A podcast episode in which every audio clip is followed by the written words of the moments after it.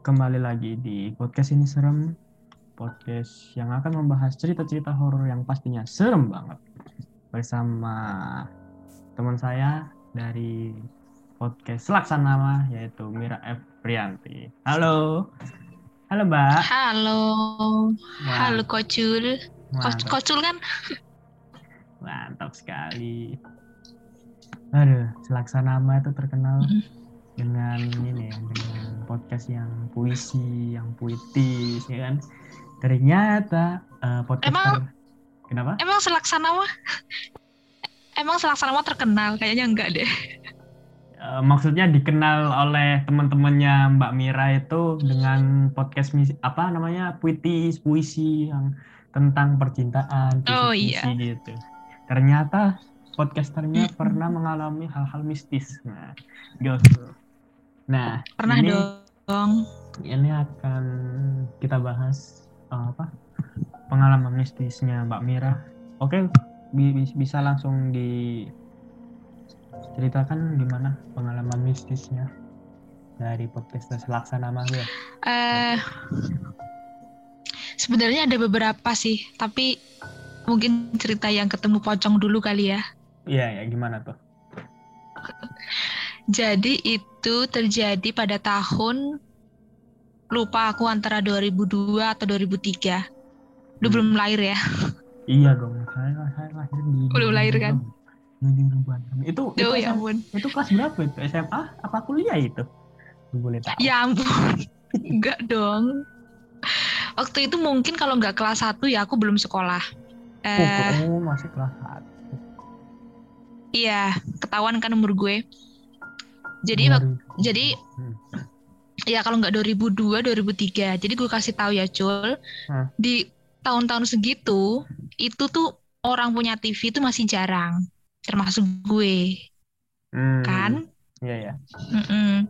Jadi eh, gue kalau mau nonton TV itu di rumahnya nenek dan eh, rumah nenek ke rumah gue itu jaraknya kurang lebih 100 meter, 100 meter ke timur, Heeh, Deket. 100 meter ke timur. Tapi lebih deket rumah gue sama kuburan. Waduh. Jadi rumah gue juga deket kuburan. Waduh. Jadi jadi kan gue bilang kalau rumah gue ke rumah nenek itu 100 meter ke timur. Iya. Nah, kalau rumah gue ke kuburan itu s- 50 meter ke barat. Hmm. Oke, bisa Ya, dibayangin ya. Hmm. Pada suatu ketika ketika malam no- pulang nonton TV itu sekitar jam kalau enggak jam 9 ya setengah 10 sekitar itu. Hmm. Waktu itu eh, gue, adik gue sama ibu Hmm. itu jalan. Waktu itu adik gue masih kecil, masih digendong di belakang. Gue jalan, Hmm. pas di depan rumah eh, ibu lagi buka kunci kan nah mataku kan ke mana-mana tuh Iya. iya. mataku kan jalan ke mana-mana nah itu waktu aku ngadep barat Hmm. itu aku lihat pocong di situ jadi pada barat itu barat barat rumah aku masih kebon semua kalau sekarang mah udah jadi rumah Hmm. jadi itu eh, kebunnya itu tuh langsung menghadap ke kuburan gitu loh. Lah itu di situ langsung ya ampun Hmm. ngelihat pocong beneran langsung kaget. Itu di mana itu? Kaget tapi diem aja. Si pocongnya tuh diem aja. Aku pun juga diem aja. Hmm. Kayak nge-freeze Iya. dulu kan. Eh bener-bener nge-freeze. Pada waktu itu aku cuma kaget. Diem eh, badan dingin semua. Usia masih kecil banget. Tapi aku nggak bilang sama ibu kalau aku barusan lihat pocong karena yang pertama aku takut di takut di nggak percayain Hmm. karena kan biasanya anak-anak anak-anak kan nggak dipercaya gitu kan sama Iya. orang dewasa. Jarang. kayak alah "Heeh, kayak ah bohong kamu Apa yang bener Halu gitu. Kalau kata sekarang. Iya ah, kayak digituin. Lah iya. eh. Terus yang kedua aku nggak bilang karena pada waktu itu bapak aku lagi dinas malam. Lu bisa bayangin dong. Bapak dinas malam, adik masih kecil, gue pun juga masih kecil. eh, rumah tetangga masih jarang, dekat kuburan pula.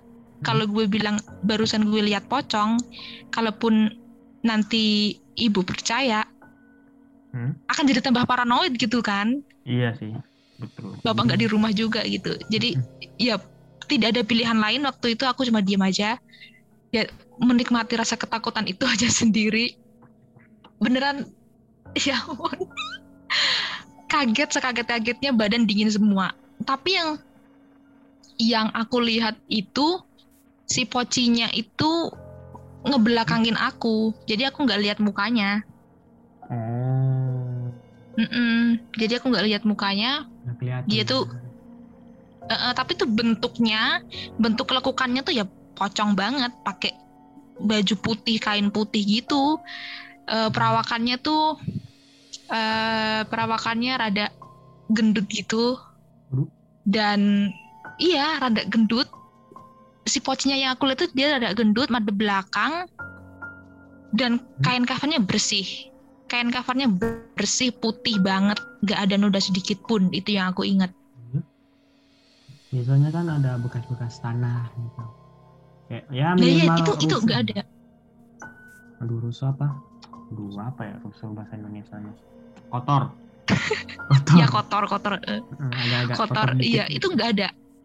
Iya itu nggak ada itu bersih banget, bersih kinclong banget, putih banget. Benar-benar di tengah kegelapan malam itu bener-bener nampak banget, putih bersih banget. Kayak apa ya? Apa? Nginclong gitu. Kalau lihat pasti notice. Iya. Mm-mm, noticeable banget. Serem. Rinding. Aduh, rumah aku deket kuburan. Enggak, enggak, enggak deket banget sih. Ya paling berapa meter? 900 meter lah. Tahu. Di jauh deketan gue 50 meter, lo bayangin. Oh iya iya. itu, ini apa di rumah sekarang masih masih nempatin apa udah pindah? Masih, masih. Oh. Masih, masih. Dan eh, aku sering sih mengalami kejadian yang eh, kayak gitu di luar nalar kayak gitu di di rumah ini Hmm. ya lama kelamaan ya sudah berdamai dengan itu jadi biasa aja. Hmm. Berarti udah ini ya tegur sapa ya sama orang-orang di situ. Oh. Misalnya siapa Pak Mahmudin gitu. Halo Pak gitu. Nah, Iya ya kayak gitu. Iya kayak gitu. tuh. Oh bapak mau ke kamar mandi udah di duluan gitu. Wah, ini. Hmm, berarti ini Mbak Mira ini termasuk orang yang bisa melihat gitu ya. Yang Enggak, aku nggak bisa ngelihat hal-hal yang halus-halus itu nggak bisa, nggak bisa. Misalnya cuma- kasar-kasar ya. Kayak amplas. Iya dong. Terus apa lagi? yang kasar itu apa ya? Ah, Bantrek itu bisa. Nah, eh, eh. untuk apa kayak disebut anak indigo itu nggak bisa aku. Hmm.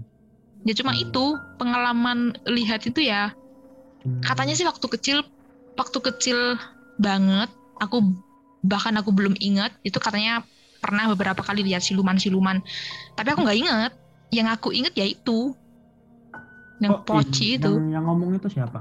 Orang tuanya Mbak Mira. iya iya katanya aku pernah lihat siluman kodok pernah lihat siluman kuda apa segala macam tapi aku nggak inget Pas itu ini Mbak Mira yang ngomong sendiri ke orang tuanya Mbak Mira gitu. Eh, aku Bu, aku lihat Katanya- itu gitu. Teriak-teriak katanya kayak teriak-teriak kejang sambil panas Hmm. Gitu ya. Kalau ketemu kayak gitu gitu biasanya ya rata-rata kaget lah orang. Hmm, kayak gitu. iya katanya panas aku waktu itu tapi aku tuh gak inget aku jadi nggak bisa cerita karena gak inget Hmm, itu apa namanya biasanya kan ini kayak eh, dibawa ke orang-orang pinter gitu. Itu sempat nggak kayak gitu gitu? Iya ya, iya. Waktu waktu masih aku ke- kecil itu ya dibawa ke orang pintar. Kenapa kok kok kejang sampai panas? Terus katanya beliaunya katanya oh lihat siluman ini lihat siluman itu gitu. Hmm, ya udah. Yang pertama kali itu umur berapa? Nggak inget ya? nggak inget nggak inget gue beneran. Entah dua tahun atau berapa nggak inget masih masih merangkak masih bayi umur merangkak bayi merangkak umur berapa nggak tahu. Pokoknya nggak inget yang Ah, inget berapa? aku ya pertama kali ya yang itu yang tahun 2002 entah 2003 itu Hmm. Keren. Bisa ngeliat siluman tuh. aku nggak bisa gitu gitu paling ya paling sekelebat api lewat di mata nggak bisa tuh lewat lihat jalan real pernah sih pocong pas itu pas teraweh tapi nanti aja diceritain di episode selanjutnya jadi ada Aduh.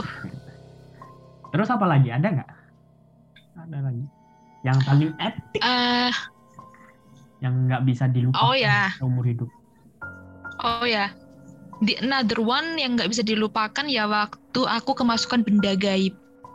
Aku bilangnya sih benda gaib ya, karena aku nggak tahu. Keris kah Oke, jadi ceritanya, ya itu aku nggak tahu, nggak tahu bentuknya apa.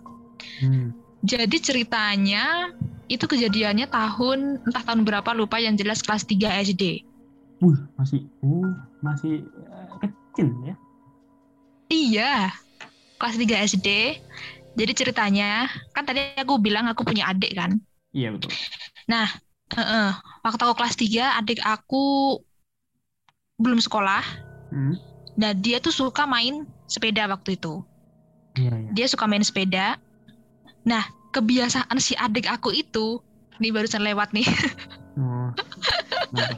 kebiasaan si kebiasaan si adik aku itu dulu waktu kecil kalau em, kalau apa namanya sore pakai baju it- enggak kalau pakai baju itu sering dicopot sembarangan kayak gitu kalau Waduh. misalkan kebelet iya bener kalau misalkan kebelet celananya tuh dibuang sembarangan pokoknya serba serba sembarangan banget lah bocahnya nah dia tuh suka main sepeda Mm. suka main sepeda nah abis main sepeda itu sore sore ya dia dia letakin sembarangan aja nggak dibawa pulang nggak dibawa ke garasi rumah Hmm. Nah, waktu itu dia habis main sepeda, sepedanya ditaruh di depan rumahnya nenek aku. Iya. Nah, aku aku disuruh sama ibu aku untuk ngambil sepedanya. Mm-mm. Itu waktu maghrib. Itu maghrib itu posisi. Jadi maghrib maghrib aku ngambil sepeda dibawa ke rumah.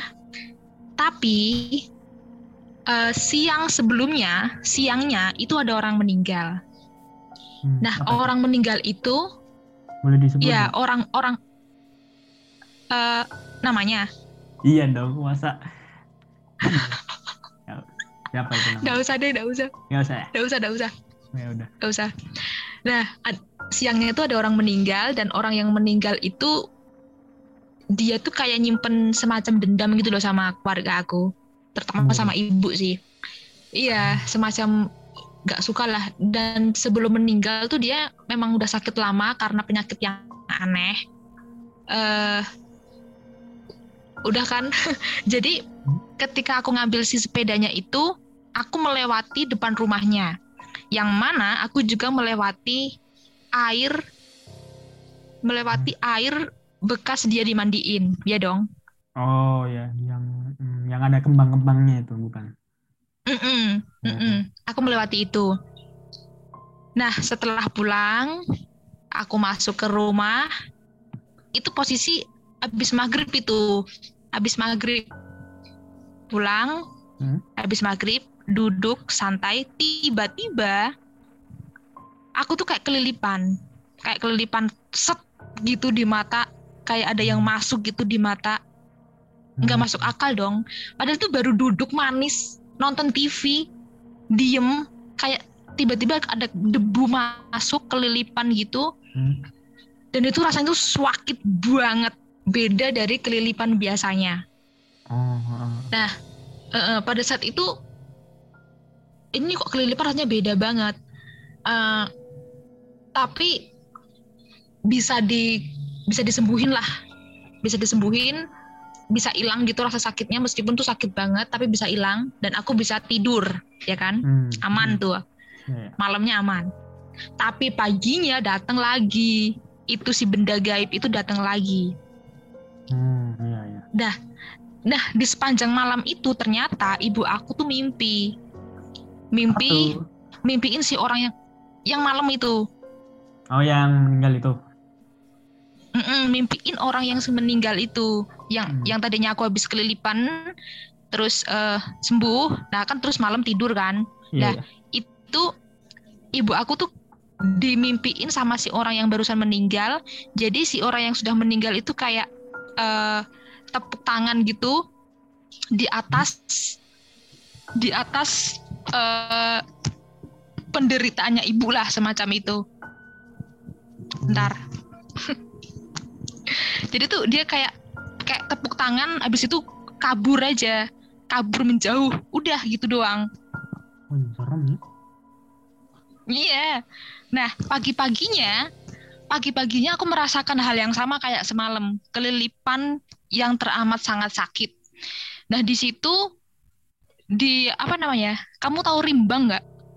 Rimbang. Rimbang tuh ini eh, hutan, hutan rimbang. Bukan. Astaga. Rimbang tuh yang yang rimbang. eh, kalau lo rimbang itu kalau lo kelipan terus lo nyai mangkok atau di piring gitu terus lo ngecelupin ke situ Oh. biar debunya ayut gitu loh.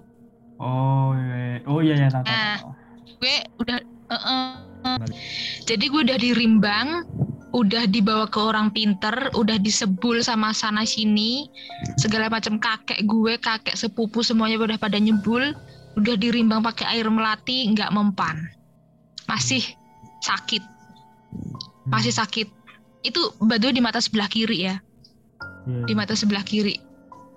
Terus eh, inisiatifnya nenek gue sih pada waktu itu dibawa ke orang yang lebih pinter gitu namanya perewangan kan tahu kan Hmm. istilah Tahu perewangan tahu tahu tahu tahu. nah oke dibawa ke perewangan di situ eh, jarak dari rumah ke perewangan itu jauh by the way jauh Berapa banget kilometer? Eh, sekitar 17-an lah Waduh, jauh. jauh ya sekitar 17 sampai 20 pokoknya sekitar itu jauh banget Hmm. Dan pada pada saat itu pagi-pagi banget tuh dibawa ke si perewangan itu. Si mbahnya nggak ada di rumah lagi pengajian dong. Jadi saya nunggu lama di situ. Ya ampun. Si si mbahnya perewangan itu pulang dari pengajian itu habis zuhur lo bayangin. Gue dari pagi sampai habis zuhur menahan rasa sakit itu seharian gue buta gue bener-bener gak bisa melihat apa pun Se- sebenarnya itu cuma di di eh, mata kiri Hmm. tapi kan kalau mau buka mata kan harus dua-duanya dong Iya. sementara gue kalau mau buka mata yang kiri itu sakit banget jadi nggak ada pilihan lain diriku selain merem aja gitu Iya, aku pernah sih kayak gitu. Tapi ku atasi pakai insto. Wih, gokil. Ya ampun bisa nih masuk Masuk kan masuk, iya masuk dong. wa- waktu itu waktu itu juga ada loh yang yang apa namanya yang menyarankan untuk pakai super tetra masuk Hmm. dong super tetra Masuk, masuk, masuk, masuk. tapi ya nggak mempan karena itu kan beda gaib dong Eh, ya udahlah singkat cerita si mbahnya itu datang habis zuhur setelah saya merasakan kesakitan yang teramat dalam ini Hmm. Eh gue pasien pertama dong di situ dibawa lah masuk ke tempat praktek nah di tempat praktek dijampi-jampi dua jari yaitu jari telunjuk sama jari tengahnya si mbah Hmm. itu dimasukin ke mata gue Anjing. lu bayangin Itu kena mata. iya si si jarinya mbahnya mbah mbahnya perempuan Hmm. eh, jarinya kayak ibu-ibu pasar Waduh. Kenapa? Lu bayangin. Ibu-ibu pas. lu bayangin lu bayangin jari ibu-ibu pasar kayak gimana lah ya nah itu dua jarinya jari telunjuk sama jari tengah mak plenyuk dimasukin ke mata gue Aduh. beneran gue masih ingat Itu itu posisi matanya merem atau masih melek? Merem ya? ya itu merem itu merem gue nggak bisa melek sakit rasanya Hmm. tuh kayak ada jarum gitu loh rasanya tuh kayak ada jarum yang nempel di mata gue jadi tuh nusuk-nusuk banget sakit banget Hmm. jadi tuh di, jarinya tuh dimasukin dengan paksa masukin paksa plenyuk gitu langsung kayak ibaratnya tuh kayak dicukil gitu loh si jarumnya yang ada di mata gue itu Hmm. ya terus abis abis di eh, ambil si benda gaibnya itu gue langsung lemes lemes kayak orang habis Dibius. kayak kuda lumping kayak kuda lumping habis kesurupan gitu. Terus setannya dihilangin kan semaput kan pingsan kan. Nah itu gue kayak gitu. Rasanya tuh lemes kayak setengah sadar. Bener-bener Hmm. lemes gak bisa ngapa-ngapain. Ya udah terus dibilangnya dibilangnya sama si mbahnya itu oh ya ini memang si orang yang barusan meninggal itu yang eh, masuk ke anak ini gitu. Itu orangnya emang bener karena ini apa ala apa tadi? Hmm, apa ya? Tadi apa tadi? Jarum. Iya yang gue rasakin tuh kayak jarum. Yang gue rasain tuh jarum. Hmm. tapi Jadi- yang masuk itu di mata orangnya. Orangnya yang masuk. Iya eh, eh, orangnya yang masuk. Entah arwahnya sukma segala macem iya dianya energi dari orang itu yang masuk ya penyebabnya karena aku lewat lewat air bekas eh, apa namanya Ah, ini mandiin dia mandi mandiin jenazahnya waktu maghrib maghrib kan memang memang waktu yang itu kan Iya. waktu yang rawan makhluk-makhluk kayak gitu lewat kan. nongkrong. nah gitu setan-setan ngopi setan-setan ngopi Hmm. diriku lewat ya udah gue diikutin kan iya ya apalagi gitu. di situ. Di situ tuh apa ya? Kayak Starbucksnya setan lah di situ. Setan. Starbucks setan. Aduh. Hmm. ya gitulah. Ya terus habis habis di habis di habis diambil itu Hmm. benda gaibnya dimasukin ke kendinya si mbah. Eh, gue nggak boleh makan makanan tertentu selama Hmm. beberapa waktu kayak gimana tuh? Eh, terus mata nggak boleh makan bunga. seing- ya enggak dong. Emang sebelumnya kan saya nggak makan bunga dong. Hmm. seinget aku sih nggak boleh makan telur nggak boleh makan kecambah. Terus iya kayak gitu. Jadi eh, susah ya itu sih. makan telur. Gak bisa makan telur, makan kecambah. Seingat aku sih itu. Terus Hmm. karena waktu itu aku masih kecil, jadi dikasih permen, tapi permennya tuh udah dijampi-jampiin gitu. Hmm. Dan selama seminggu, mataku yang sebelah kiri tuh kayak kayak ada apa ya dibilangnya? Eh, kayak beda aja lah, beda sama yang mata sebelah kanan. Jadi kelihatan beda gitu, kelihatan habis sakit gitu. Hmm. itu bengkak nggak Iya ya, semacam kayak bengkak gitu tapi semacam kayak bengkak tapi nggak bengkak. Tapi kelihatan beda, kelihatan habis sakit. Hmm. Dan waktu itu habis eh, dan habis- waktu itu gue inget banget itu mau ujian kenaikan kelas jadi gue khawatir banget kalau nggak bisa ikut tes. eh, SD ya itu SD SD kelas 3 inget banget. Ah, SD mah gampang pelajarannya. Pasti Ya gampang lah, gue ranking gue ranking satu terus loh. Ya ampun pamer banget. aku ranking satu cuma kelas 2 doang. Gue ranking satu dari kelas 1 sampai kelas 6. cuma kelas 2 doang aku. Emang bodoh. Kenapa jadi pamer sih? ini kan ajangnya pamer. Podcast saya kan ajangnya pamer bisa melihat setan-setan. Oh, gue nggak bisa ngeliat itu. Hmm. Cuma ini a- ada lagi nggak? Se- Setelah kejadian itu ada lagi nggak lihat apa kek apa gitu?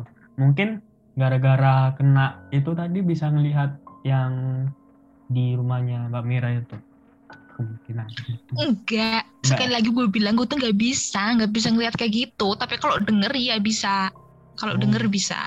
Dengar Heeh. kayak gimana itu? Dengar apa? Oke.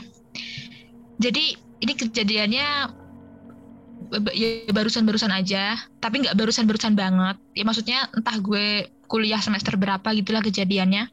Aku kira tadi berapa jam yang lalu barusan Apanya?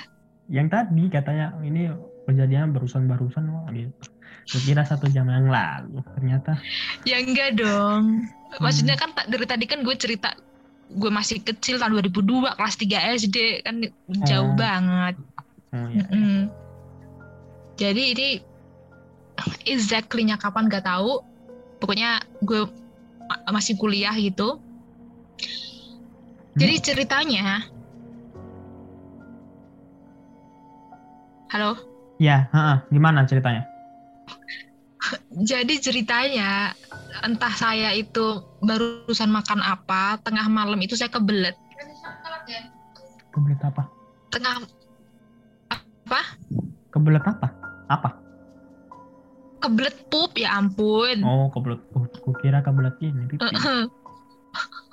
tengah malam gue kebelet Hmm? gue inget banget itu jam 2 jam 2 dini hari gue ke kamar mandi Iya.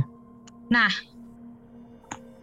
nah kamar mandi gue ya kamar mandi kayaknya kamar mandi semua orang deh eh, deketan sama dapur kan Iya. jadi kamar mandi dekat sama kamar mandi dekat sama dapur dari dapur ke ruang tengah ada pintu Hmm, itu rumah gue Mm-mm. pintu. nah dari kamar mandi nih Mm-mm.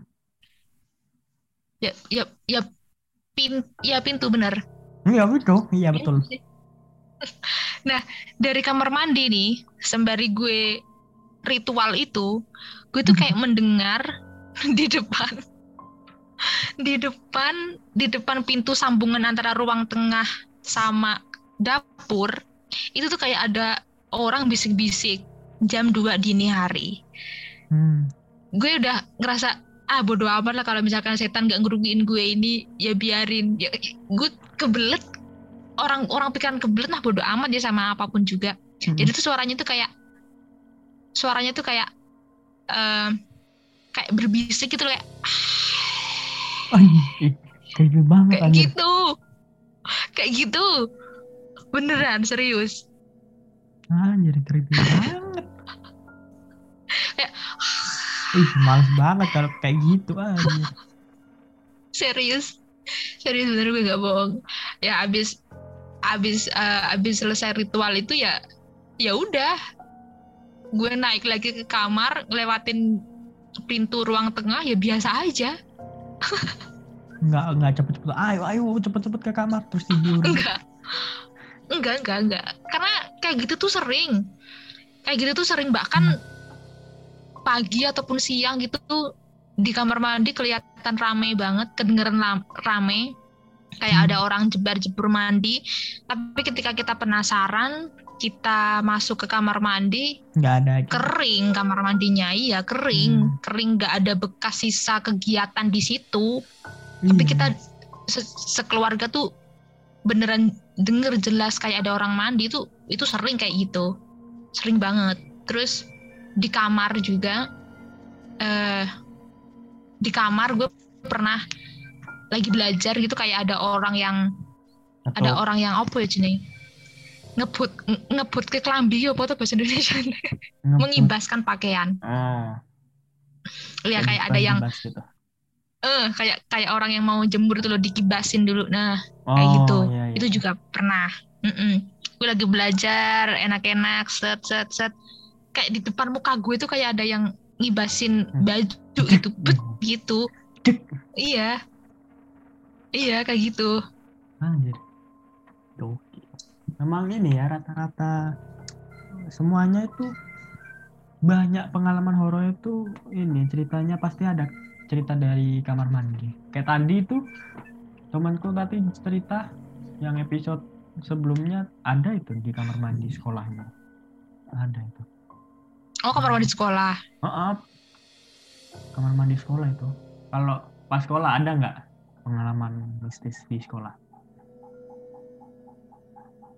di sekolah gue enggak sih enggak Kayak- enggak pernah padahal padahal track record saya selama Oke, oke. sekolah di sekolah negeri Mm-mm. itu itu selalu itu itu selalu sekolah di di di sekolahan yang angker tapi secara pribadi nggak pernah mengalami eh, hal-hal yang aneh-aneh sih selama di sekolah ya cuma cerita teman-teman aja sih yang katanya lihat penghapus menghapus sendiri kayak ngelihat eh, apa kaki satu kaki berdiri sendiri itu kata teman-teman sih pernah tapi aku nggak pernah ada sih di sekolah itu aslinya yang hapus sendiri itu aslinya baik loh padahal ya kan bisa Iya, baik ya. ngapusin ngapusin tanpa Iya, disuruh baik. loh padahal ya kan Iya. baik loh eh. kenapa dia ya kayak wah serem nih padahal baik di Baik makanya. Heeh, di sekolahnya Mbak Mira nggak ada gitu mitos-mitos gitu kayak eh, jangan lama-lama di kamar mandi nanti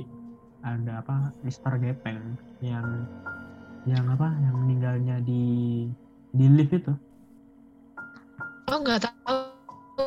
Dulu waktu zaman gue SD yang terkenal itu Sumanto. Si, ma- si pemakan orang itu dulu yang Aneh, terkenal. mantap lagi Iya bener. emang deket gitu Tapi beneran apanya? emang emang ada kayak gitu di di di SD ku nggak ada deh kayak gitu awas nanti ada Sumanto Ya nanti kamu akan iya. dimakan gitu mah nggak ada dong itu Ya iyalah kita, kita kan beda waktunya dong. oh iya sekarang Sumanto udah ini ya udah Iya, Udah waktu hijrah. ada sekolah Sumanto sudah tobat. Iya. hmm, udah hijrah lah alhamdulillah jadi kan beda. Urban legendnya udah udah nggak nyambung oh, oh, gitu. aduh. sekarang mah ini ya ketemu mantan aja udah horor itu Aduh, aduh jokes jokes orang-orang aduh jok orang-orang sampah. bucin mm-mm. Oh, jok-jok sampah orang-orang bucin itu itu pertama kali aku dengar pas aku ngajak podcast temenku aku kan ngomong gini eh kamu ada cerita horor ya terus ada aku kemarin ketemu mantan. Horor kan? Kataku ih tai banget kamu gitu. Goblok Eh, gue kalau jadi lo, gue, gue kalau jadi lo, gue nggak ngelanjutin podcastnya karena pasti seluruh pendapatnya nggak valid. iya. Orang Udah. yang ngejok kayak gitu, gue udah nggak valid lah, udah. Nggak usah berharap lah sama orang yang ngejok kayak gitu. Udah. Ah males lah. Kayak, jawabnya kayak gitu. Ah jadi males ngajaknya oke terima kasih Mbak Mira Evrianti telah mampir di podcast sama-sama. ini serem ya ke episode kedua oke ini akan Mm-mm. ditayangkan setiap hari Rabu seminggu sekali ya hari Rabu oke Podcastnya namanya apa? podcast ini serem ini serem Podcast ini serem by Maman Kocul. Siap. Yo, iya, mantap sekali. Oke, terima kasih yang sudah mendengarkan podcast ini serem dan jangan lupa uh, mendengarkan podcast Selaksana Bu. Gokil, masuk nggak? Masuk nggak? Ih, Masuk. Iya. gue gue gue promosi gue promosi sendiri dong. Oke, oke, silakan. Jadi buat pendengar lo ada namanya nggak? Apa ya pendengar itu? Eh, Nggak ada. eh, si suka serem. Koculers. Enggak dong, si suka serem. Para Oke, si suka serem. Jadi buat temen-temen, jadi buat temen-temen si suka serem, kalau ada nih yang suka konten menye-menye, eh, konten puisi, konten konten eh, cerita mini audio drama, bisa kali ya mampir ke podcast saya namanya podcast Selaksanama oleh Mira Efrianti. Terima kasih. Mantap sekali. Mungkin bisa lah saya diundang ke podcast Selaksana. Bisa lah. Bisa dong, bisa. Tinggal dipikirin aja formatnya mau gimana. Oke, terima kasih yang sudah men- mendengarkan dan jangan lupa dengarkan podcast Selaksana biar saya bisa diundang. Oke, mantap sekali.